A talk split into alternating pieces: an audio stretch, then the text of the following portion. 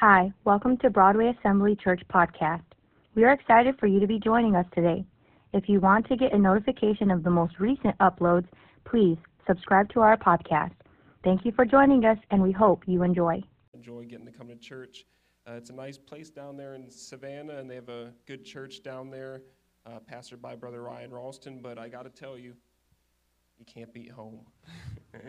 so uh, if you have your Bibles, would you turn with me, please, to Isaiah chapter number 50? And when you get it, would you stand, please, for the reading of the word?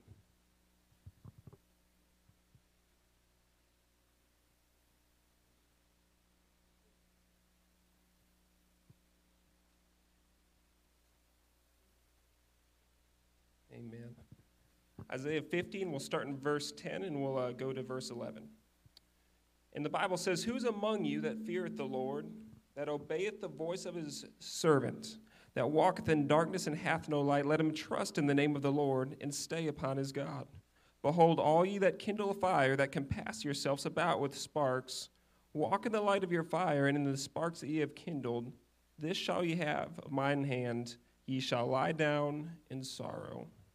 With the help of the Lord, I'd like to preach on dealing with your darkness. If we'd all lift your hands this way and pray over this service. Lord, thank you so much for this opportunity to minister your word, Lord. Thank you so much, God, for your presence that is here, Lord. I pray, God, that you'd help everyone here, Lord, and also those who are not here, Lord, those who are online. God, I pray you touch them as well, Lord. Speak to us, Lord. Feed us, Lord, with the food of your word, with the bread, God, of your word. I pray that, Lord, we'd leave this place more like you in your name, Lord. Thank you. Amen. You may be seated. As I was preparing this sermon and praying over it, uh, a thought came to my mind, and I can be somewhat nostalgic at times. And for some reason, I was just recounting past Christmases, and I don't know how it is at your house, how it was while you grew up, but uh, typically, at least for me, every Christmas there's usually one or two things you remember. I mean, everything is nice, everything is good and pleasant and well, but there's usually one or two things that you get for Christmas that you remember. And I think it was when I was, I don't know, four or five years old. Uh, I remember I got this, uh, this Hot Wheels uh, toy set. It was this track, and there's this big dinosaur in that, uh, in that set. And the cars would go up the dinosaur and it'd spit out its mouth. At least I thought it was supposed to. I don't know if it ever did. But I really liked it when I was a kid. It was like two feet tall, which when you're like four foot tall is really big. And uh, I just really liked it. But I quickly realized after that first Christmas day when we went to bed uh, on, Janu- or on December 25th, when, we, when I went to bed that night, I realized I did not like it as much as I thought I had did, or I thought I did. Because when it, the lights were on, it was great. It was fun. It was it was uh, something that I looked forward to enjoying. But when the lights got turned off, and all of a sudden I just saw this two foot mass standing in my room in the shape of a t- uh, Rex, it was a little bit concerning for my five year old mind. But isn't that how darkness is? Darkness, it, it, it is not the dark that people are necessarily afraid of, but it is the uncertainty that lies in it. You, a lot of times when someone's afraid of the dark, their mind will tell them all these unrealistic possibilities that could be happen or result from being in the darkness. And spiritually, it's the same way. When you're coming out of sin and you've been saved and you're walking in the light of God's presence, things are good. I thought of uh, how Moses, when he was leading the children of Israel out, out of Egypt, they were led by night by a fire by God that would direct them where to go. And when we have that fire in our life, when we have that presence in our life, when we have that knowledge that God is with us and He's showing us exactly where to go, things are joyous, things are good, things are pleasant. Yes, in the desert, there's a lot of things that could have hurt the Israelites in, at times because of their sin did. But when you know where you, you that you're where, that where you are is where you're supposed to be at, that when you know of a certainty that you're in the will of God, when you can visibly see God's hand working in your life, it is far less cons- uh, concerning and far easier to have faith in your circumstance than when it is dark. And when, we, uh, when we're in this text in Isaiah 50 and verse 10, Isaiah asks the question Who is among you that feareth the Lord?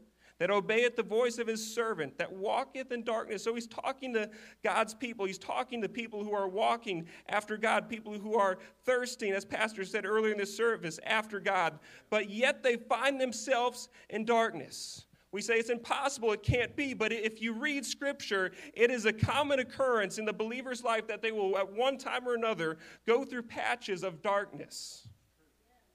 I think of Daniel when he prayed and he fasted for three weeks, but he didn't hear a word from heaven until, the, I believe, the 22nd day. I think of Paul when he was when he knew of certain that he was in the will of God. He was on the ship going to Rome, but they didn't. The captains of that ship did not listen to him. They loosed from Crete when they shouldn't have, and they didn't see stars or the sun for many days. They were in blackness. They were in a storm because. And, it, and Paul found himself in that spot where he didn't hear from God. At least we don't know that he did until an angel talked to him. And yet, he was the whole time, the whole while in the perfect will of God, yet he was in the middle of darkness, and it wasn't even his fault. I think of other times when people are in darkness, maybe as uh, we were following and praying for those missionaries in Haiti for two weeks, captives, and at their captors' mercies, and they, I'd imagine, had some very dark times. Maybe in our lives, this upcoming year, there's a lot of things that we don't know what will transpire, what will happen. We have to live with the fears of maybe what, who could be the next loved one that passes away, who could be the next beloved church member who goes on to glory, who could be the next one to suffer. What will the government do in 2022? What will happen? And all the while, we don't know, but we have to trust, even in the face of uncertainties, even in the face of this darkness. And so the, the problem is, is when you're in darkness, you can't visibly see God. You can't visibly visibly have like what is the next step? You're almost as you're running that race that Paul told us about, yet you have a blindfold about your face, wondering when do I turn? When do I uh, turn to the right? When do I turn to the left? When should my next step be taken? And it can be tempting to try to figure stuff out on our own, but what we need to do is we need to wait. It is not that we move backwards. It is not that we uh, try to move forward on our own strength and our own knowledge, but we should not turn the right or the left, but we should sit and we should wait on God for His direction, for His light to bring, uh, to bring wisdom to our situations. Because if we try to do things on our own, we will have, as, uh, the, as Isaiah said, that we shall have sorrow at the Lord's hand. We will be punished if we try to do that. If we try to lead ourselves by the sparks that we have kindled. You know, a spark, it's interesting that he calls the fire that that the, these sinners, that these wicked people have kindled as sparks because a spark, yes, it gives illumination, but not much. Yes, it gives light, but it's gone in a moment. And when we try to do things in our own strength and our own power, that's what happens. You know, there's nothing wrong with having a savings account. In fact, it's a great idea, but don't trust in it. It's great to maybe have a weapon or something to defend you and your family but don't depend on it, that that's your protection. Uh, in Proverbs 21 31, it says, The horse is prepared against the day of battle, but safety is of the Lord. The psalmist says in Psalm 127, Except the Lord build the house, they labor in vain that build it. Except the Lord keep the city, the watchman waketh in vain. And let me tell you, if we try to do wise things in our own power and rely on those things and those things alone, we will find ourselves in sorrow. The stocks will go downhill. Something unforeseen will happen because we are not trusting and leaning on the Lord. And in verse 10, it says that the solution is to stay upon your God. That word stay, it means to lean, to lie against, to relax on. Let me tell you, if you're trusting in your own things, you may have some trust and you may have a little bit of faith, but you won't really. There's always going to be some uncertainty there. There's always going to be some fear. But if you can truly stay upon your God, you can be relaxed. So, what should we do? I think I've already meant, answered that, but we should trust in God. As Christ, uh, as Christ gave us the example in the Gospels when he was on the cross and he said, My God, my God, why hast thou forsaken me? He didn't know what to do. He was in darkness. He had never been separated from God the Father, but the Son there was separated from the Father for moments uh, on the cross because of the sin that he had upon us that was our own. He was suffering. He was separated at that time. He had never before. Think about that. Someone who was eternal, someone who always was and forever will be, has always been in perfect communion with the Father, yet he was there separated from this, for the sins of the world that he was suffering in place of. And he, but he, here was his solution My Father, into thine hands commend I my spirit. That was his solution. That was what he was supposed to do. Even though he didn't know what to do, even though he had never experienced this before, he decided that the best thing and the right thing to do was to command his spirit into the hands of the Father. When we don't know what to do, when we're confused at the next step, when we don't know where we should go or who we should go to, let me tell you the answer is go to God and commend your situation, commend the problems into his hands because God is trustworthy. Why is He trustworthy? There's so many reasons why God is trustworthy. I could go through them. He's all powerful. He's all knowing. He's, all, he, he's eternal. He's always been, forever will be. He's immutable. He doesn't change. But I'd just like to focus on two. Two. Number one, He's good. You know, there's several reasons why God's good number one is from the very spot from the, from the very beginning of the bible from the very beginning of god's word when we meet god in creation for the first time when he makes something after he makes it he looks upon it and he comments it is good Everything he made was good. And then when he goes on to create man, he sees Adam and he's alone. And he says, It is not good that man is alone. So, what does he do when he sees that his creation, when he sees that his man is not in a good situation? He creates woman. And that's really good. I'm thankful that is a good thing when a man finds a wife. But not only this, but it is very possible that God's goodness is the very the culmination or the wholeness of God's character. When Moses in Exodus 33 asked to see God's glory, God responded to Moses by saying that he would make all his goodness pass before him. It is very possible that that is the definition. If you were to describe God in one word, you could say holy and you'd be right. You could say powerful, you'd be right. You could say big, you'd be right. Eternal, you'd be right. But if you want to sum him up the best way in one word, I, at least I would define God as being good. And the second reason you can trust God in the midst of in the midst of your problems in the midst of your darkness that you may be facing in this upcoming year is that the fact that you are still here today. You know i was thinking as i was preparing for this sermon about daniel in the lion's den. And you know what? It doesn't really comment if there was if the den of lions was light or dark but i mean a wisdom would lead me to believe that that den was probably pretty dark because they had sealed it with a large stone and obviously, Daniel knew that the, the Lord had sent angels to shut those lions' mouths, but it doesn't say anything about the Lord providing maybe a torch or a light the entire night to see those lions. And so, maybe, possibly, at least in my, in my mind, in my heart, I believe that that entire night, for the most part, Daniel was in pitch black darkness with a den of hungry lions. He knew that God was there. He knew that God had moved on his behalf. He knew he was safe.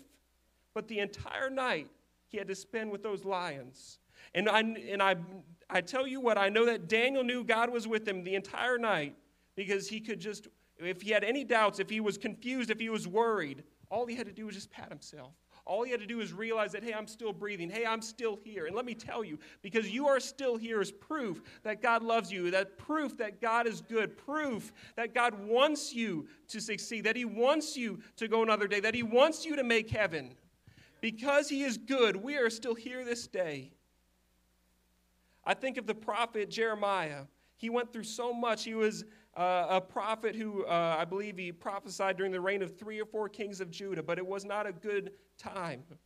And he, he had to watch as the nation of Judah was carried off into Babylon and him left behind. And in Lamentations 3, it starts off and it says, I am that, the man that hath seen affliction by the rod of his wrath. This is Jeremiah speaking. He hath led me and brought me into darkness, but not into light. And Sister Jones, if, if you're ready, uh, if you could get on the piano, I know I haven't been long. But Jeremiah, he goes on and he says, Surely against me as he turned, he turneth his hand against me all the day. My flesh and my skin hath he made old. He made my he hath broken my bones, he hath builded against me and compassed me with gall and travail. He hath set me in darkness or in dark places as they that be dead of old. He hath hedged me about that I cannot get out. He hath made my chain heavy. Also, when I cry and shout, he shutteth out my prayer. He hath enclosed my ways with hewn stone. He hath made my paths crooked. He was turned unto me as a bear lying in wait, and as a lion in secret places. He hath turned aside my ways and ter- pulled me in pieces. He hath made me desolate And he continues in his complaint, in his, in his supplication, in his uh, travailing over his situation. But he didn't stop there. He says in verse 19, remembering my affliction and my misery, the wormwood and the gall, all the things that are bad and wrong in his life. He continues, My soul hath them still in remembrance and is humbled in me. And he says this, though This I recall to my mind, therefore I have hope. Is of the Lord's mercies that we are not consumed, because his compassions fail not. They are new every morning. Great is thy faithfulness. The Lord is my portion, saith my soul. Therefore will I hope in him. The Lord is good unto them that wait for him, to the soul that seeketh him. Let me tell you, if you're here tonight and you, you're worried, and rightfully so, I'm 23 years old and I have worries in my life. Like I said, worried maybe about the next person who might get sick, worried about the future of this nation, worried about the future of this church, worried about so many different things. You don't know what will happen. I don't know what's going to happen. But I know that God's going to be good. I know if I can count on anything, I can count on God being good. I know that it, what, no matter what happens, that God will direct me, that He will turn, use everything for the good of them that love Him. And if you believe in that, and you act on that, you don't have to be worried, but you can be rested and resting on His promises that He will eventually come through and you will see light again. If we, as, if we could all stand. If we do this, we can say with Micah in, verse, in chapter 7, verse 8 of his book Rejoice not against me, O mine enemy. When I fall, I shall arise. When I sit in darkness, the Lord shall be a light unto me. I don't know how, uh, if you're comfortable, if you are comfortable, you can come and pray. If not, maybe pray in your seat. But I invite you this tonight. If you have felt that worry, if you have felt that darkness around you, if you're not sure what to do and you're just almost as a blind man groping, looking for hope, looking for something to hold on to, let me tell you, you probably already know this, but let me remind you again. Just go to God. Just trust in Him. Wait on Him. Don't rely on your own solution, your own uh, your own um, solution for the situation, but trust in God. And if you need to do that, maybe refresh that commitment. Maybe we should, we should just come around these altars and give the situations that we're facing to God again. I can trust you. We at Broadway want to say thank you for joining us in worship today via online. We want to invite you to like our Facebook page as well as subscribe to our YouTube channel. And please, if you don't mind, share us across your social media platforms. Let me just say a quick prayer of blessing today as we just conclude our time together in this video. Jesus, we love you. Thank you, Lord, for this avenue of worship that we have to utilize our online tools and furthering your gospel, furthering your kingdom. I pray that you would bless those who have tuned in today. Keep your hand on them, minister to their hearts, minister to their minds. And God, just do a work in their lives. We love you, Jesus, and we praise your holy name. Amen. I can trust